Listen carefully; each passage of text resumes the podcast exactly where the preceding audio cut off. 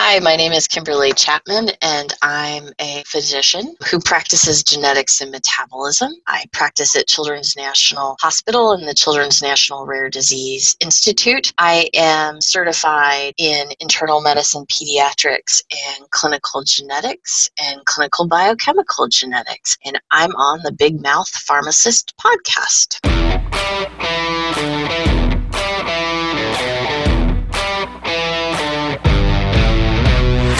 Biggest pet peeve in my space is individuals who talk about bad genetics or evil genetics and good genetics because, you know, genetics is just genetics and we shouldn't put an ethical connotation on our genetics. Now, certainly there's some genetics that put us at risk for other diseases, but every single one of us are at risk for 9 to 15 disorders based on our genetics on the low end. We may be at risk for many more diseases. And so somebody that talks about bad genes versus good genes doesn't understand that we all have, quote, bad genes and, quote, good genes. And so my biggest concern is people that give that ethical dilemma to something that we have no control over. Calling out the myths, misinformation, and BS in the wellness industry. This is the Big Mouth Pharmacist Podcast. Here's your host, holistic pharmacist, supplement expert, Big Mouth. Dr. Neal Smoller. Happy birthday to us. Happy, sing it in the back. Happy birthday to us. So today is our 52nd week podcasting. And for you lovely folks at home, that means we turn one years old. Is it technically today or is that next week? Am I one of those idiots that's like, oh, well, it's not technically a decade? Even though it's 2020, the, the decade actually starts next. No, it, it actually doesn't. It's constantly a new decade, first of all. And second of all, uh, yeah, it starts at zero. So anyway, but anyway, we're, we're established now and we're having lots of fun podcasting for you great folks. Dana filled out this beautiful graphic highlighting all of our different guests from the past year. So check that out at our podcast page, woodstockvitamins.com slash podcast. And then also on my site, drnealsmoller.com. You click on the podcast link. And my Facebook page will have that as of today as well. I'm pretty proud of what we've been able to do here. We've interviewed lots of real experts on relevant topics. I think that the content's been pretty high quality, especially for a little little guy out of Woodstock here. My, you know, my mission is to address the myths and misinformation in the wellness space, and I think we've done a good job calling out the BS on a lot of the different stuff. So there's more to come for the next 52 episodes for sure. I saved this interview to make it my 52nd on purpose because our feature conversation is with Dr. Kimberly Chapman. Kimberly is an associate professor with tenure of pediatrics and systems biology at the George Washington Medical School and Health Sciences Center, but she's also an attending geneticist and metabolist at the Children's National Health System in Washington, D.C., and part of the Children's National Rare Disease Institute. She's board certified in pediatrics, internal medicine, clinical genetics, and clinical biochemical genetics. Big shoot, right? she's a big shoot. Uh, yeah, so she's excellent, and so her expertise is pretty profound, and, and, we'll talk. You'll get that feeling totally when when you listen to her talk. So after the episode, though, we'll do Neal's unhealthy habits. So stick around for that. Dr. Chapman's expertise and the idea of the myth that we debunk here, one that's pretty pervasive, embody what I had envisioned the show would be you know, like a couple years back when I dreamed up doing a podcast, I said, this is what I would want it to be. I want renowned experts in their field coming on and talking about the BS of the natural products industry and and really kind of helping people understand what's real. And this episode I feel is a climax of that so far. And I'm really hoping that you'll, you'll like it. So here's a fair warning though. Our producer Dana told me there's some heavy science stuff in this for y'all non-medical folk listening. So don't lose the forest for the trees. There's plenty of stuff to grab onto. Don't try to get on until the nuancy, jargony stuff. Okay, don't worry about that. I've been on a search for a geneticist to come on and debunk myths for a while around a few things. First and foremost, I hate this MTHFR stuff. So what is that besides a way to spell Samuel Jackson's most favorite word without vowels, you ask? That's a funny joke. it is an enzyme that is being blamed on the regular for all of life's problems. Most respectable professionals, of course, aren't doing so. It's mostly the charlatan or those who don't understand genetics and just want to ride a money making trend. So MTHFR is an enzyme, and it just helps us change folic acid into the forms our body can use. And it's complicated and such, and we kind of get into it, and you'll talk about it. But at-home genetic testing allows us to get access to our MTHFR activity level, so we can see now if our enzyme works 100%, 10%. 70%, right? We can see those different levels. So many people do this, they'll see something horrifying. Their MTHFR Isn't it funny?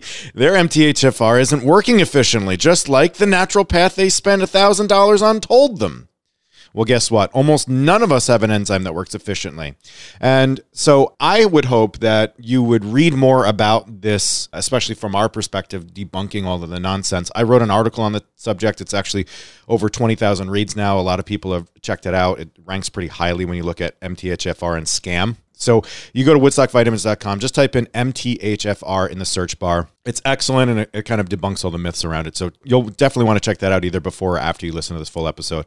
So Dr. Chapman is here to talk about all that because that's what she's an expert in.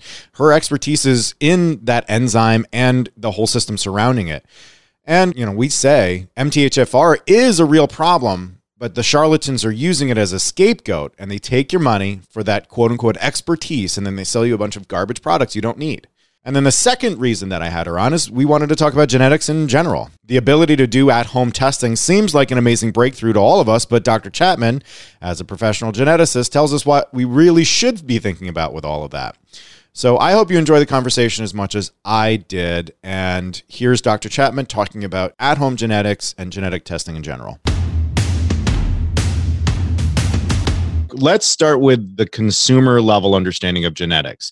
Now, what I've said in my articles and such is that people people are excited because we've been told for the last 20 or 30 years that all these breakthroughs are happening with genes and we're getting such great insight and all of the, the future ap- applications of it, right? Mm-hmm. And so now we have some stuff we can get our hand on, hands on. Remember that stuff we talked about in the 80s about being able to uh, know what kind of medicines would be best for you? We have some of that right now.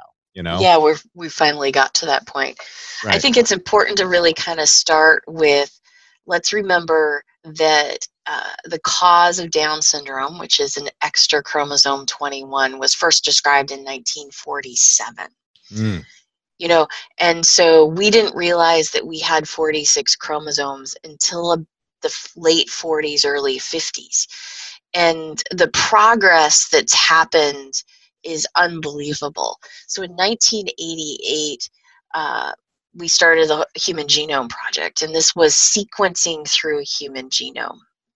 I can remember a talk in 1990 given by Cantor, who was the head of the Genome Project, who said, I have no idea how we're going to keep track of all of this information.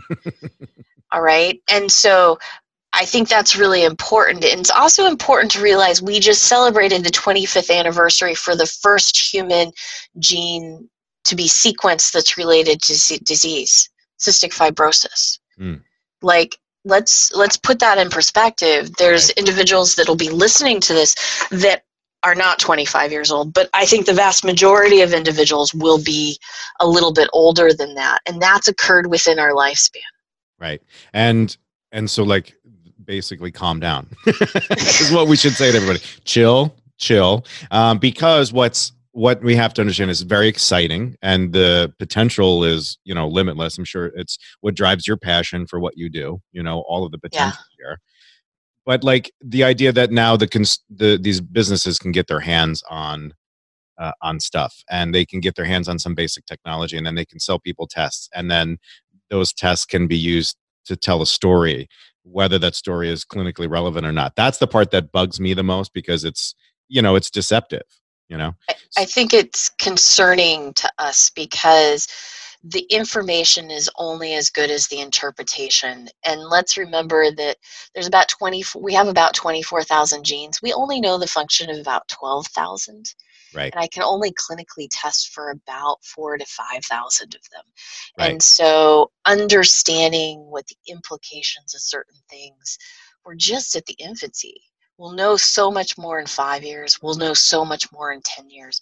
And uh, direct to consumer stuff is sometimes in the field we call it recreational genetics because mm. the interpretation is the challenge. Now, clearly, there's certain genetic changes that put you at risk for certain disorders. But there's a lot of things where you may be at risk, you may not be at risk. It may be a complex trait where you need multiple genetic changes and environmental exposure to see the phenotype or the way that somebody expresses it. Um, and so there's only a handful of things, as you know, that are genetic variants that change our pharmacogenetics, so how we respond to drugs. And we're still trying to figure that one out. Right. And we had a guest on the podcast, and he talked about a case where he, because he's a pain management doctor, so he uses the information about the cytochrome P450 enzymes to make a smarter first choice. And even him, and he's a super smart guy, he was getting all excited about the idea that he was able to fix this case very quickly once he had that information. But I had to kind of like rein in a little bit. Like, no, all that did was give you a smarter starting place, that information. And then you still had to experiment, you still had to do all the clinical stuff. It just started you out in a little smaller space. And I think that's really important that it gets you a start because we can only look at what we know. If you don't know 50% of the genetics, there's a lot of things you can't look at. And what we don't know is how things interact with each other. So if you think of genetics as being the blueprint that's going to make you the way that you are, and then you think of what your genes do, and they make protein and they make regulatory factors. And these things all work in pathways or systems, and each piece of that system impacts the end product. And so you're really looking at how do these systems balance? How does the flow through a particular system end at the end? And so it's much more challenging and then that's genetics just at the baseline and then how do you regulate those genetics so we have about a third of the genes that they predicted we would have looking at lower organisms. And the difference is we regulate our genes in a very complicated manner compared to some of the lower organisms. Right. And so, uh, along these thoughts, because this kind of plays on a lot of the fear that's being stoked right now, the idea that if you have a genetic variant or some sort of abnormality, it, it says like your enzyme pathway is only functioning at 40%. You know, the idea that people need to hear from you, I think, that our bodies don't work at 100%, right? Never. And, and right. Never. so can you kind of elaborate on that? Because you, you just said it, but I would like you to kind of say it in a different way because people really need to understand that when they do these tests and it says that they're only at 40% or 50% or something like that, they have to understand that that's normal and all of it is made for that. So I'm going to put on my metabolic hat. So metabolism in my world is how a cell makes energy, builds things, or takes out the trash on the very cellular level. This is a little different than an endocrinologist idea of metabolic disease. And so our cells have to make energy. And uh, there's a lot of steps to making energy. Um, but if you look at some of the disorders that come out of um, like metabolism, in which we're looking for a genetic change in a single enzyme which impacts a single gene and probably the most common one is like PKU. So phenylketonuria. So this is the one that most people know because if you look at the back of a diet soda can, it says caution contains phenylalanine. Um, it is also the disorder that newborn screening in the United States was started on a little over 50 years ago. So in PKU, individuals accumulate an amino acid of phenylalanine and are unable to make an amino acid called tyrosine. And phenylalanine over a long period of time is bad for the brain. Individuals with PKU in the most classical form, so the type that you learn in school, the type that if you Google it you will see, have zero enzyme activity individuals who are carriers of PKU have 50% enzyme activity. They don't have the disease. Right. Because they have one change, and you need to have a change in both of your genetic copies. Right. So 50% of any one step is totally fine because we're all carriers for probably 200 disorders. Of this type. And so, like, if it caused disease, then that would be a problem. In fact, in most of my single gene metabolic disorders, most individuals do not have symptoms until they get less to less than 5% of enzyme activities. Now there's a few exceptions, but less than 5% is kind of where we start saying mm, this is it. There's a variant of PKU in which individuals could have symptoms, but in most cases never do. And they have 25% enzyme activity. And the only time that they may have symptoms is as a baby because their liver doesn't work. None of their enzymes are 100%, no matter what. So baby and baby liver enzymes are don't work quite as well as even six month olds or 12 month olds or adults. So, I and I use that one because that's the one kind of metabolic disease most people have heard of, right? Just because it's been around the longest, and you see it on the back of diet soda cans. When we start talking about other metabolic disorders, and I know we're going to get there, um, those are disorders people are much less likely to have heard about. Right, right. They're they're not as popular yet. So until some internet dweeb makes them popular because he wants to make a million bucks. So I mean the and just so that's great. That's an excellent example, very real life application. And the the idea that I always try to repeat back to people, there's two of them. One, like how would we have freaking survived if we need 100% functioning like right so like evolution exactly. would have just weeded us out a million years ago anybody that needed 100 percent function they're dead or or if you need a 100% production of from that gene product mm-hmm you would never be born if you didn't have it. Yes. You would never have developed. We would have been weeded out, but you would have never developed either. So you wouldn't be here talking to me. Right. And the other one is a more pragmatic example. The idea, like a lot of people that are into this stuff, they go to work in corporations, and there is no corporation working at 100%. Most of them, their coworkers are putting in a good, like, solid hour worth of work a day, you know, like a 10, 20%, and that business is moving, you know? So most human systems can deal with a little bit of inefficiency. And it's totally okay that different systems are a little bit in uh, are a little bit less than perfect um, because that gives us some flexibility. Of course. And uh, genetic flexibility is really important. Mm-hmm. Um, and, you know, who said that not being 100% isn't protective?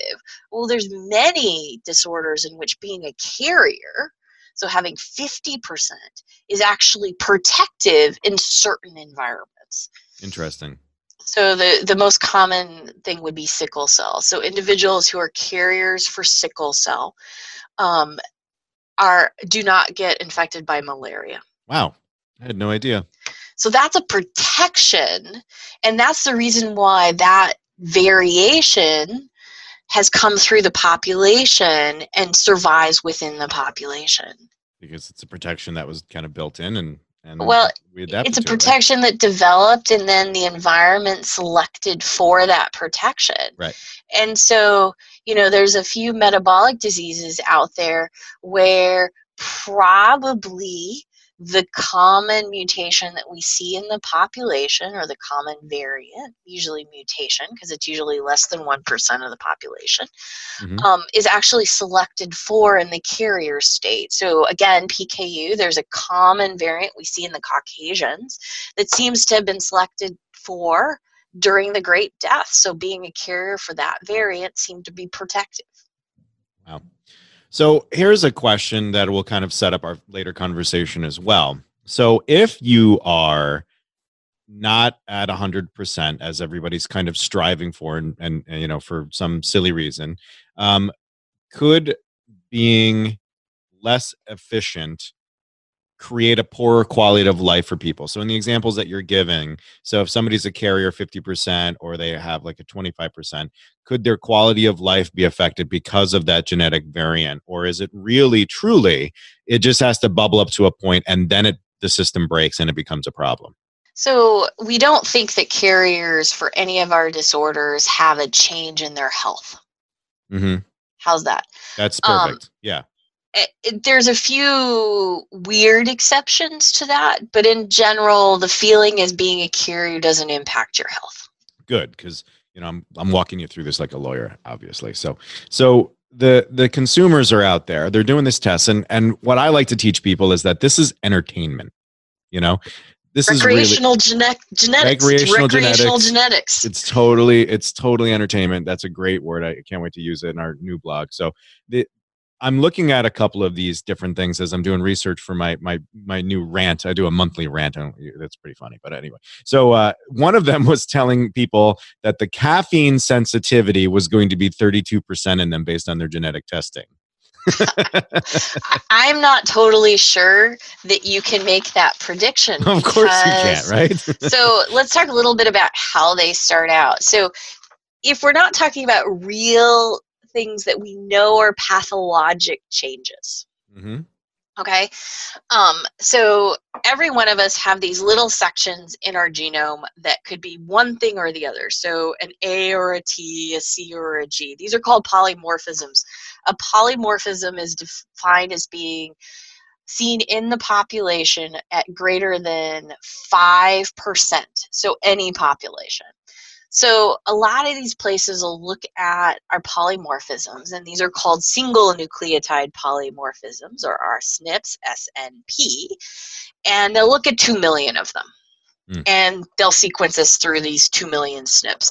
And there have been studies which look at whether certain SNPs put you at risk for certain disorders.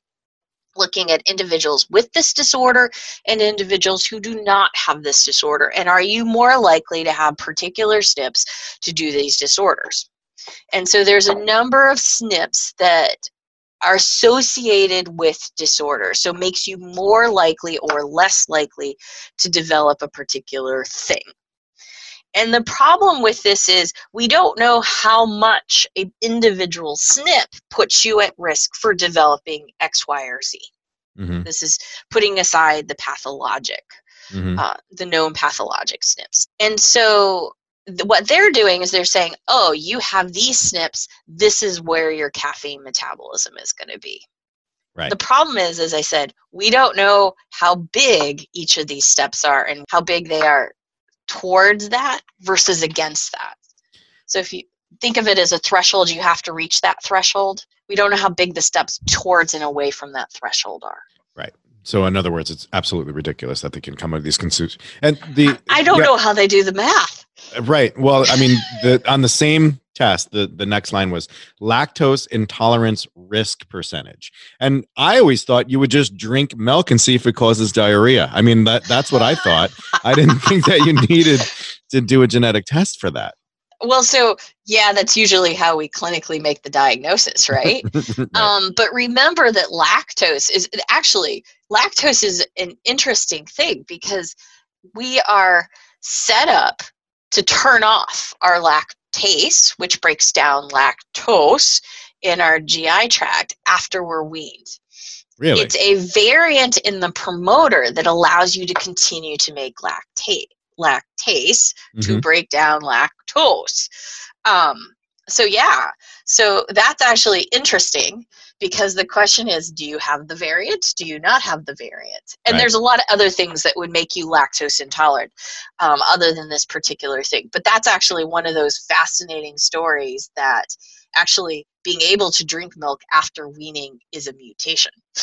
Well, It's a variant. It's a very But awesome it was mutation. a mutation now it's a variant because it's such a high population so a mutation by definition doesn't give you pathicity it only says that it's held in less than 1 to 2% of the population Got it. so a mutation isn't bad a mutation is just it's not common Right. And then a variant is something that's changed that's hit everybody.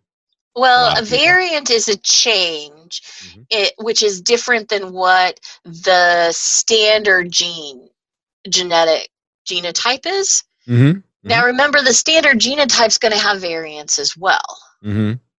Because what's a normal genotype? Well, there is no definition of a normal genotype because we all should have variation.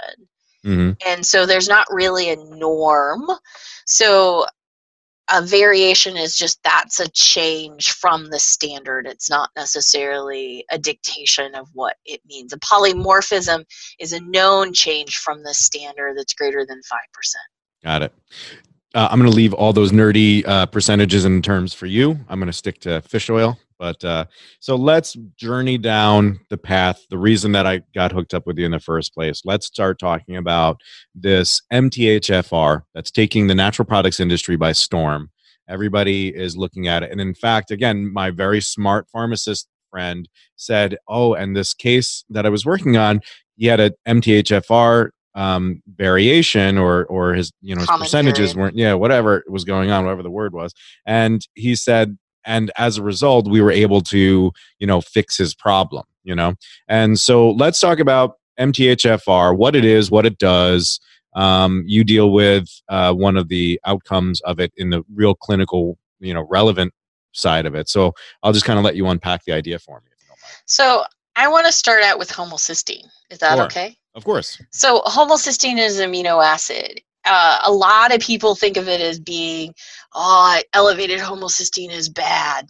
Mm-hmm. Maybe, maybe not. It's just an amino acid, right? Right. Um, and homocysteine sits in a cycle with the amino acid methionine. And if you'll remember, amino acids are the building blocks of proteins. And we have amino acids that are essential, these have to come from our diet. And we have our non essential amino acids, these are things that we can build. So methionine is the essential amino acid that interacts with homocysteine. So methionine gets converted to homocysteine. And the reason it gets converted is so that we have methyl groups or a process or an ability to make methyl groups that can be used to regulate genes. Mm-hmm. Homocysteine then gets recycled back to methionine. Homocysteine can also be recycled or converted to cysteine, another amino acids, and sulfates, which are also used for regulation. So methylene tetrahydrofolate reductase, which is MTHFR, plays a role in methylating homocysteine to make methionine. Now, methylene tetrahydrofolate reductase, or MTHFR, is basically the thing that takes the methyl group from folate and gets it prepared to put in to the enzyme methionine synthase. Mm-hmm. Methionine synthase also needs B12. Mm-hmm and then it will also convert back that methyl group so MTHFR can convert it. And that's really complicated, but basically think of MTHFR is really important for methylation. Mm-hmm. And it methylates homocysteine to make methionine. Right. Right? Did you follow all of that? I followed all of it because I've already done the research, but essentially wax on, wax off. We, we have a, a, a very natural balance in a lot of different parts of our our body and mthfr is just kind of one of the things that helps helps move this cycle along between um, methionine and homocysteine it is pretty funny that you said that a lot of people say oh my god homocysteine's bad but you know when i was doing my clinical rotations i remember it coming up in the conversation and everybody going yeah we don't we don't know probably not we don't really care. But I just remember it being like the big school thing. Oh my God, homocysteine, and then getting in clinical world, and everybody's like, yeah, we don't know, probably not. and and, and part of the reason that people get really anxious about homocysteine is there's actually a disorder in which you can't convert homocysteine to cystathionine and then cysteine. And that disorder was described again about 50 years ago. Um, and it's and we call it classical homocystinuria. Mm-hmm. Um, the technical name is actually cystathionine beta synthase or CBS. And what we discovered in this patient population is, first of all, normal homocysteine is usually less than about or normal total homocysteine is usually less than about 12 to 14 these individuals will have total homocysteines greater than 300 Okay, so it's a slight difference. yeah, like 10 times, okay? Yeah. and, and so this population has a number of things. They can have dislocated lenses, they can have funny growth.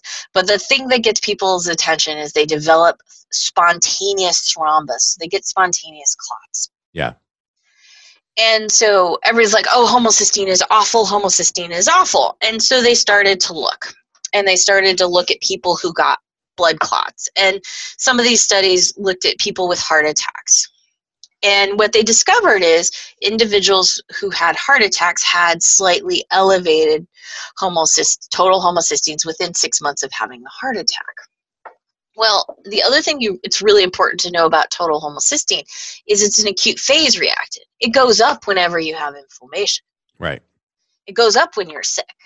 It goes up when you're exposed to nitric oxide. And that's not necessarily bad either. No, Right. it, it just it is what happens. And if you don't have CBS deficiency or classical homocystinuria, then that's okay. Because you'll deal with it. You'll take it out, you'll make cysteine, you'll make methionine. You're great. Um, if you've got a problem there, you're going to accumulate it. And so that so total homocysteine got this really bad rap because when it's elevated can mean you get thromboses. Well, the irony is total homocysteines don't make spontaneous thromboses until they're greater than 120 to 150 micromoles per liter. That's still a lot higher than normal, Right. right? Okay. That's ho- that's that's homocysteine. So let's talk a little bit about MTHFR. So remember, MTHFR is what converts homocysteine to methionine by giving a, a methyl group. Now, in individuals who have no MTHFR are very little, almost impossible to measure. Those individuals have homocysteines without therapy in the 300 to 400 range because they can't make that conversion. Um, they also have methionines that are really, really low, like normal methionine, usually, you know, above 20, less than 40. These folks have methionines like one or two. Got it. Now, if you remember way back from basic biology, the first amino acid on every single protein is methionine. Mm-hmm. And if you also remember me saying, oh, methionine is really important as a methyl donor for a number of regulation things. So those low methionines are really, really concerning. And so if you have severe MTHFR, a lot of those folks will have strokes. Uh, currently, it is not screened for on newborn screen. Um, due to the elevated homocysteines, they also have apnea in their neonatal period, and a decent percentage of them will actually have autistic like features Hmm. um, now that's that's somebody who has no function what we've discovered looking at things is that there's two common variants within the population for MTHFR. And what these are are they're actually polymorphisms because 30 to 60% of individuals in any given population will carry these polymorphisms. Right. And That's uh, important to stress that almost all of us will have this polymorphism. right? Yeah, so 30 to 60%. percent Mhm. Um, and so, and there's two major polymorphisms. There's the 667 or 665, depending on who's doing the counting and what you're counting, and the 1298 polymorphism. Mm-hmm. And these were originally identified looking at these clotting people, and people said, oh, oh, no, no, these are going to increase people's risk for elevated homocysteines and their risk for clots. Well, what really happened was we realized that's probably not the case. So these are thermal labile. And they have basically normal function at normal body temperature, and then drop their function to about 25% at 40 degrees Celsius. And so they really are only an issue when you're not normal temperature. And even then, they're probably not an issue, anyways, because they can make up while you're at normal temperature. So these are the thermal labile ones. In fact, the American College of Medical Genetics and Genomics recommend that the variants are not tested for they're not screened for, they should not be utilized to work up for individuals with thromboses or checked at all. If they are checked and somebody's a homozygous for either one of these, a total homocysteine should be checked. And the reason a total homocysteine should be checked is because if you are folate deficient, you actually could have a slightly elevated total homocysteine. But these total homocysteines, the elevations never reach the 120, 150 micromole per liter numbers, which would give you a spontaneous thrombosis all by itself. Right. So all of that is crucial for everybody to hear that's like on the fence about this stuff. So these this is a real condition and we're not taking that away from anybody. This is a real condition that's really horrible. The problem is from my perspective is that it's being misused and mischaracterized to sell crappy supplements and a mindset that there's something wrong with you when there isn't. And again the, 30 to 60% of the population has it and- please don't blame your common variant MTHFR on your problems. Please get the rest of it worked up right because there could be something else that we could do something about. But if you say, "Ah, it's this," Mhm. then you're ignoring all the other things that all the other wrong. possibilities. So let's let's kind of like play devil's advocate from the perspective of I, I'm a patient and I've I fell for it. You know, I got the test done and it says I have one or both of those things. Mhm. And so if I wanted to know if I have anything that could be a problem, the best thing would be to check the homocysteine levels, correct? Yeah, I'd just get a total homocysteine. If it's up, then I would give then I would take folate. Now notice I'm just saying folate. I'm not saying folinic acid or methylfolate at this point. I'm just saying folate. Because if you have Mhm. one of the common variants, you can deal with folate fine. If you have the severe disease where you have no enzyme activity, and trust me, you would have presented early, early, um, you have symptoms, um, significant ones, then um, there's a slightly different recommendation. But if you have the thermal labile forms, folate is fine. Right. So let's. There, I'm just going to hang out there for just one second. The idea of being able to have this be a problem in adulthood, right? So people are getting this test done now, and they're saying, "I have this severe MTHFR thing that's clinically relevant." Just the the notion of that is incorrect, correct? Right? Correct. So I have people that call and they say I have MTHFR, and I what goes through my brain is um, you're calling me. You do not have severe MTHFR. Right. Because otherwise you wouldn't be able to do this. You would have had significant symptoms, as in intellectual disability, strokes as a neonate, metabolic decompensation, like we would know. I mean, Yeah. I mean, isn't it something like 50 cases a year or some silly like small amount, or is it more prevalent than that? Um, I'm not sure it's quite that low, but I would say we're talking um, 100 to 200 cases in the United States at the most. hmm Um, I think I have a fairly big uh, practice for this, and for severe MTHFR, I think we have five or six patients, Mm. ranging from the ages of about three to about 40. Got it.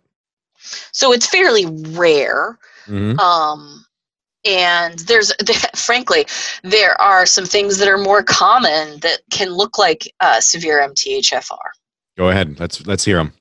So, um, so one of them is actually uh, some of the ability, some of the cobalamine deficiencies. hmm So, cobalamine is B12. hmm You have to take cobalamine E in, and you have to process it so that different enzymes can work. Mhm. And I mentioned this uh, back a little bit, but that methionine synthase that does the actual conversion of homocysteine to methionine and uses MTHFR, that's a B12 responsive enzyme. And so you need B12 for that enzyme to work, and you need that B12 to be processed into a very specific form of B12 called methylcobalamin. And there are a number of uh, enzymes that do that processing, about 10 ish. We label them, we call them cobalamine A, cobalamine B, C, D, just because we wanted to make it complicated for us all. right. So these folks aren't really B12 deficient, they actually are B12 processing deficient. right. Um, but individuals that have cobalamine G and cobalamine E, which are two of these forms, look very much like an MTHFR. Um, they can present a little bit later in life, um, but they can have many of the same symptoms, and that's a B12 problem. But but even even this, like what you're saying, is all great. Well, one little pearl. I was actually an expert witness on a cyanide poisoning uh, case, Uh-huh. and uh, you know I got to tell the grand jury that we take cyanide every time we take a B12 supplement because of the cyanocobalamin. Yeah.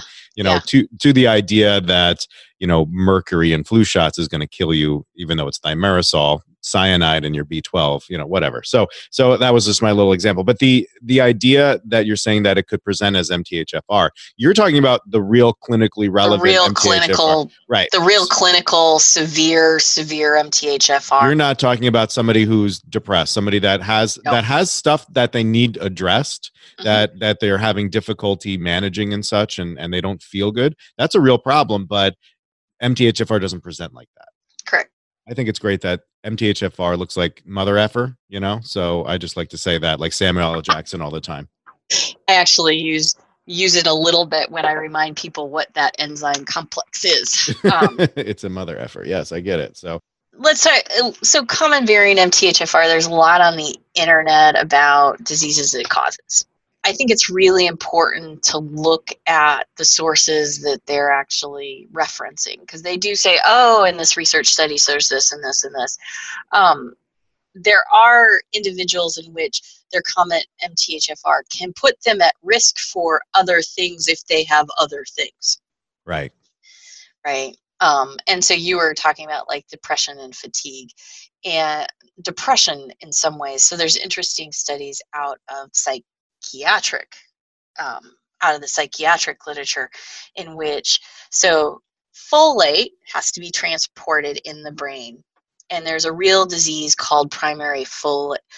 Um, cerebral folate deficiency, in which the folate isn't transported and people with primary disease actually have genetic causes that lead to primary disease. There's also known secondary um, folate deficiency, in which you can see individuals um, not have adequate folate in their brain. This is often um, in relation, and they present with severe depression. And so some of the some of the methylfolate stuff with severe depression, the people that have been identified to have this have untreatable depression by any other method. And in fact, they have undergone um, uh, lumbar punctures to identify that they have full, a five folate uh, deficiency.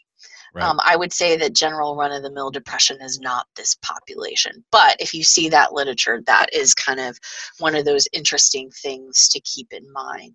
So somebody that looks at me and says, Oh, I took my methylfolate and I feel much better, always makes me think, Ah, well, you have secondary cerebral folate deficiency. Okay.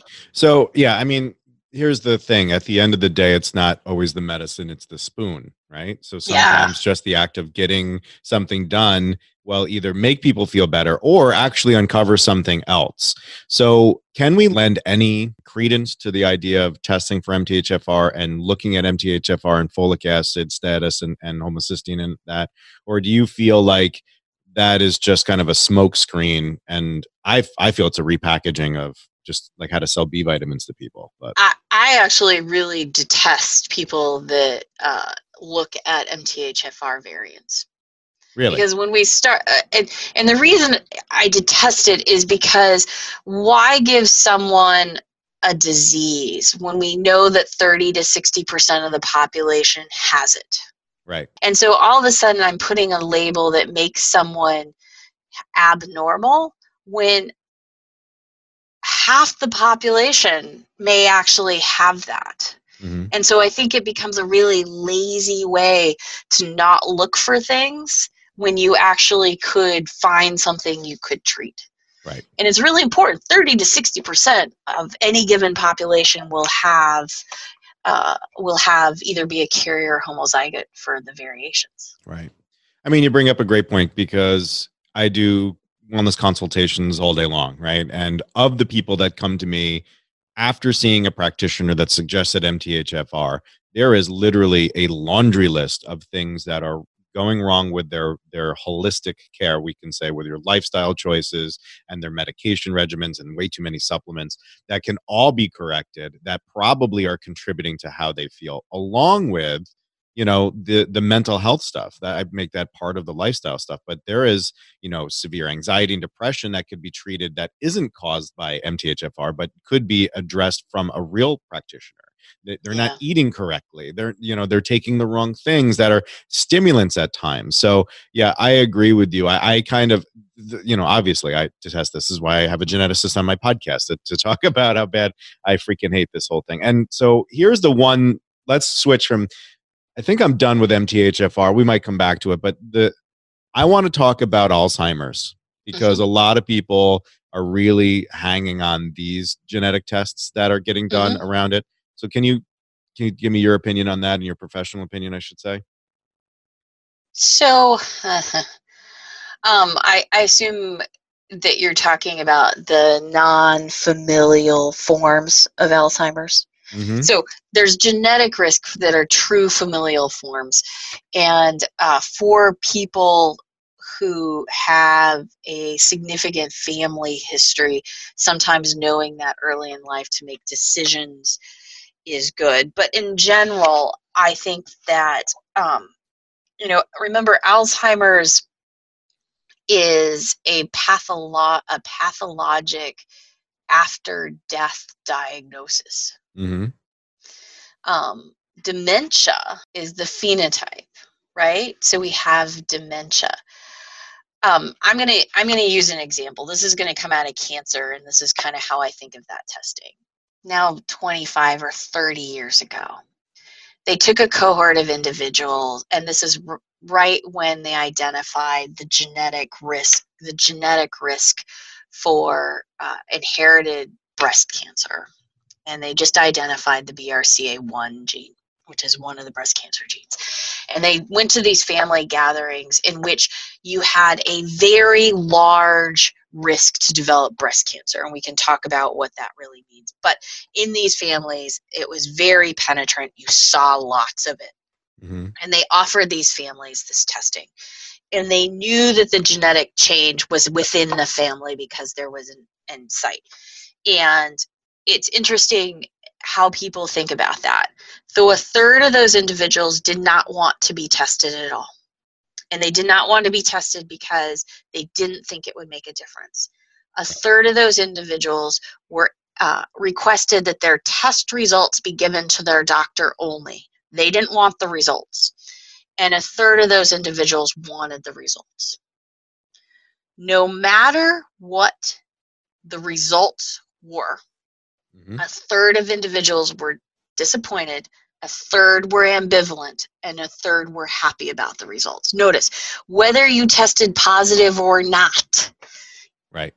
a third. So when we talk about Alzheimer's testing, the first thing is not everybody wants to know that piece of information.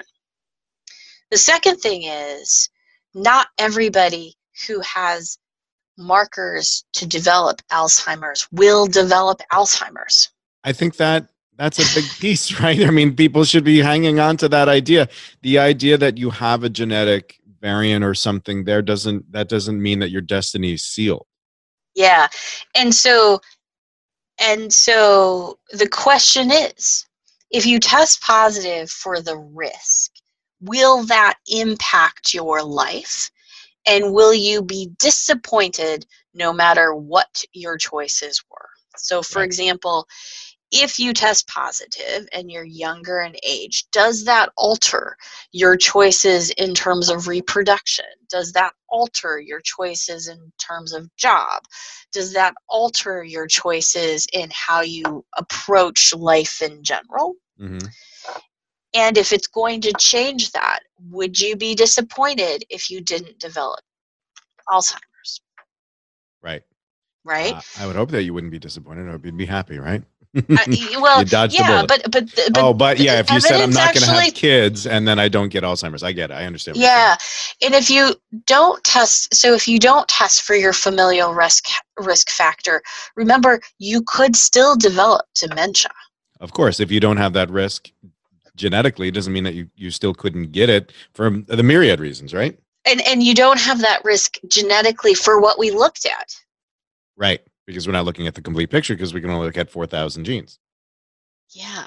So so I think that's that's one of the the scary things when we start talking about doing adult onset disorders. In fact, currently, if I were to look at those, if I have a young child who has a disorder, uh, so has a genetic disorder in terms of phenotype, let's say they have, and I'm just making this up off the top of my head, a heart difference, they have colobomas in their eyes, and they have six fingers. And I'm just making it up. And so, Six out of I'm, ten or six on one hand? Six on one hand, so 12 total fingers. Okay, got it. I'm, and I'm totally making up this case. Mhm. And I sit here and I'm like, the possibilities of what this could be are so big that I want to look at the coding region for these 4,000 genes and only the coding regions. And that's called a whole exome study. So I'm going to do a whole exome on this child who's, let's say, six months old. And the reason I want to do this testing is because I want to be able to predict what I need to screen for in the future, and I want to know whether or not there's any other risk if we have to surgically intervene. hmm Okay. Um, so we sit down, we counsel the family about doing this, and I'm looking at 4,000 genes.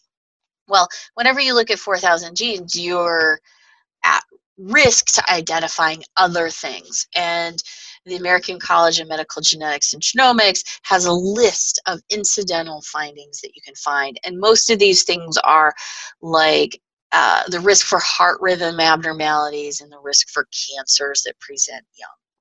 What's interesting is the things that they will never report are adult neurologic disease or neurologic diseases that present in adulthood, even though they have the data that are untreatable at this time.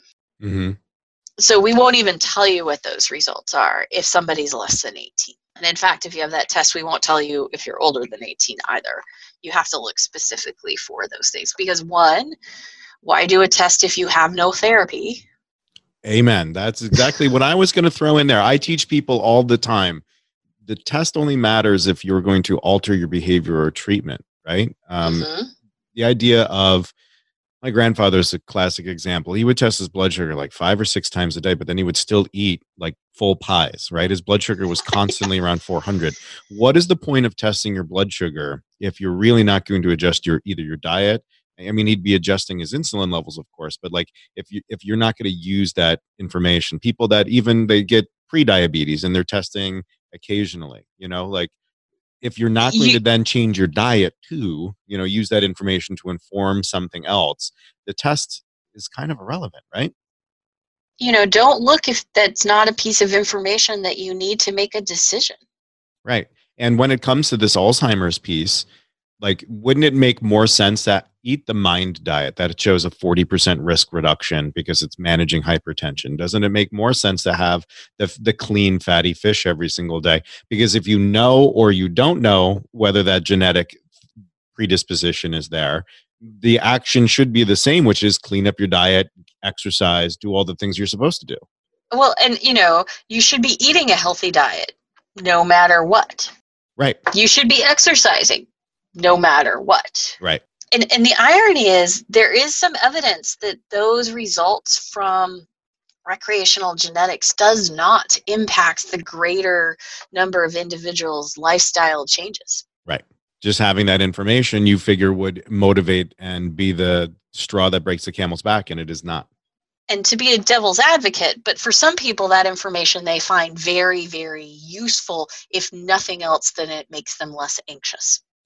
So then they know and then they can just make their plan. And that's what i find with a lot of people when they're on their wellness journey is is that they just want some sort of a diagnosis so they can know what's wrong so that way they can address it. When you have something that's that like the things that mthfr um, therapies propose to treat it's very you know ambiguous. There's there's all these kind of non-specific symptoms that people just don't know why they're having it. And the reason they're having it is a multitude of reasons and that's a lot harder to deal with than i have this one thing and i'm going to do this specific plan whether it costs me hundreds of dollars or not but at least i have a plan and i can do something. And so people have to understand that sometimes it's not that crystal clear. We've been trained to that behavior but that's not really uh, what's needed in most situations. And I think, uh, you know, in individuals that are looking for a diagnosis to describe their many symptoms, I think what most people just want to be is believed that they have the symptoms and to be heard when they state those symptoms Right. because we spend a lot of time in individuals who we're pretty comfortable have known genetic disorders from single Mendelian genetics. We can't find them. We are pretty comfortable there's something there. But for them, yes, the the diagnostic odyssey is too long and too complicated and very frustrating. But for many of them, just being heard and being believed Right. are two of the most important things and and perhaps if we just believe a little bit more we'd be better off Absolutely. And I think, you know, my last question was going to be why do you think that MTHFR is being talked about so much? And I think it's because it's another mechanism for these people to feel heard and and what I've said for a while is that uh, tr- conventional medical practitioners have lost the respect, trust and the leadership that's required to do holistic care the right way because we've been so dismissive of it. We haven't we don't have time to listen to our patients. We don't know how to help them manage these diseases. So out comes this crop of people that are offering solutions and are, are at least listening you know because you know again if you get a thousand bucks for a consult and some supplements you're gonna listen i'll i'll sleep in your house are you kidding me i'll, I'll slap food out of your mouth for that money you know well they also get reimbursed for it right right? Because you pay for the supplements. I think uh, you know i'm a i'm very lucky. I'm a geneticist and metabolist. I get a lot of time with each of my patients because they're complicated. But like the the requirements to practice medical care now um, is a push to see more patients. And um, you know i i we do electronic medical records and they actually take longer than you would think Mhm. um, and so it's harder to listen to somebody when I've got to do all these things so that maybe I will get paid. And I'm a geneticist, so I don't really get paid well um, because we just don't get reimbursed for the time that we spend. But like a primary care doc just doesn't, you know, you've got to see X number of patients, X fast. And I've got several siblings that are physicians and i just i can't imagine being a pediatrician having 15 minutes per patient i just can't given the list of the things you've got to cover So, thank you for spending time with me. Like I said in the emails, I think you're going to be my new best friend. So, uh, you're going to have to deal with me now. Um, but I, is there something positive we can leave off on? Because I feel like we just really beat the crap out of this thing. well you know what i think that the advantage of this being kind of a hot topic is I'm hoping that people will really start thinking about the supplements that they're taking and thinking about how do I do this with a healthy diet, not necessarily with uh, supplements, which I consider meds or drugs. yeah, Um, agreed. and I'm also hoping that people will seek health care um, because maybe we can do a better job of taking care of them. Um, and, you know, they're curious about genetics. That's a beautiful thing when you're a geneticist Yes. um, because there's lots of things to learn. And every single one of my patient teaches me something new. And so that's a wonderful place to be. Well put. I'm glad we can go out on a high note instead of being negative Neely like always. So thank you so much for coming No on problem. and talking about this complex issue. Thank you so much. All right, so I think we should just rename this segment from Neal's Unhealthy Habits to Neal Over Eight because that's really all that goes on here. My unhealthy habit is my willingness to just throw food in my mouth like I have a gullet. If there's food around, especially really good or really bad stuff, I'm like a tick hanging out in your skin for a few days, three times my size, just barely hanging on, right? So I told you last week that I was headed to Vegas, and what a horrible idea that was. I, I literally just got back high calorie drinks, good meals, In-N-Out Burger. You know, what else was I expecting from Las Vegas? I don't gamble, so I just eat. That's how I give away money to the casinos. I mean, we did walk like 30 miles in three days. And if you've never been, Las Vegas is a literal black hole, not in like the idea that you're going to lose all your money. And it's just like, it's just this weird. I've, I've never been anywhere like it, not just from the like degenerate standpoint, you know, oh, we're gambling and we can smoke and we can do all this crazy stuff. Drinking, that street drinking is, is a very common thing. But there's a real skewing of reality that happens for some reason. I have no idea what's going on.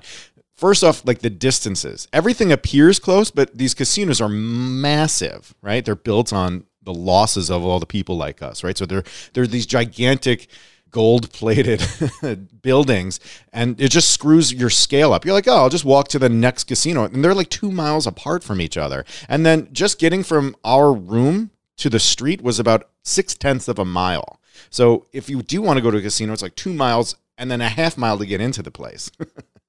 and then like time just goes to a halt. I, I don't know if it's the lighting or the carpets or whatever tricks they're using. Time just slows down to like nothing. I felt like I was there for three months our last day, for example, we got like five hours sleep. So we go to bed at two in the morning. We wake up at 7 a.m. We feel refreshed, which is weird. And then we walk four miles to go check out casinos. We walk into a bunch of them.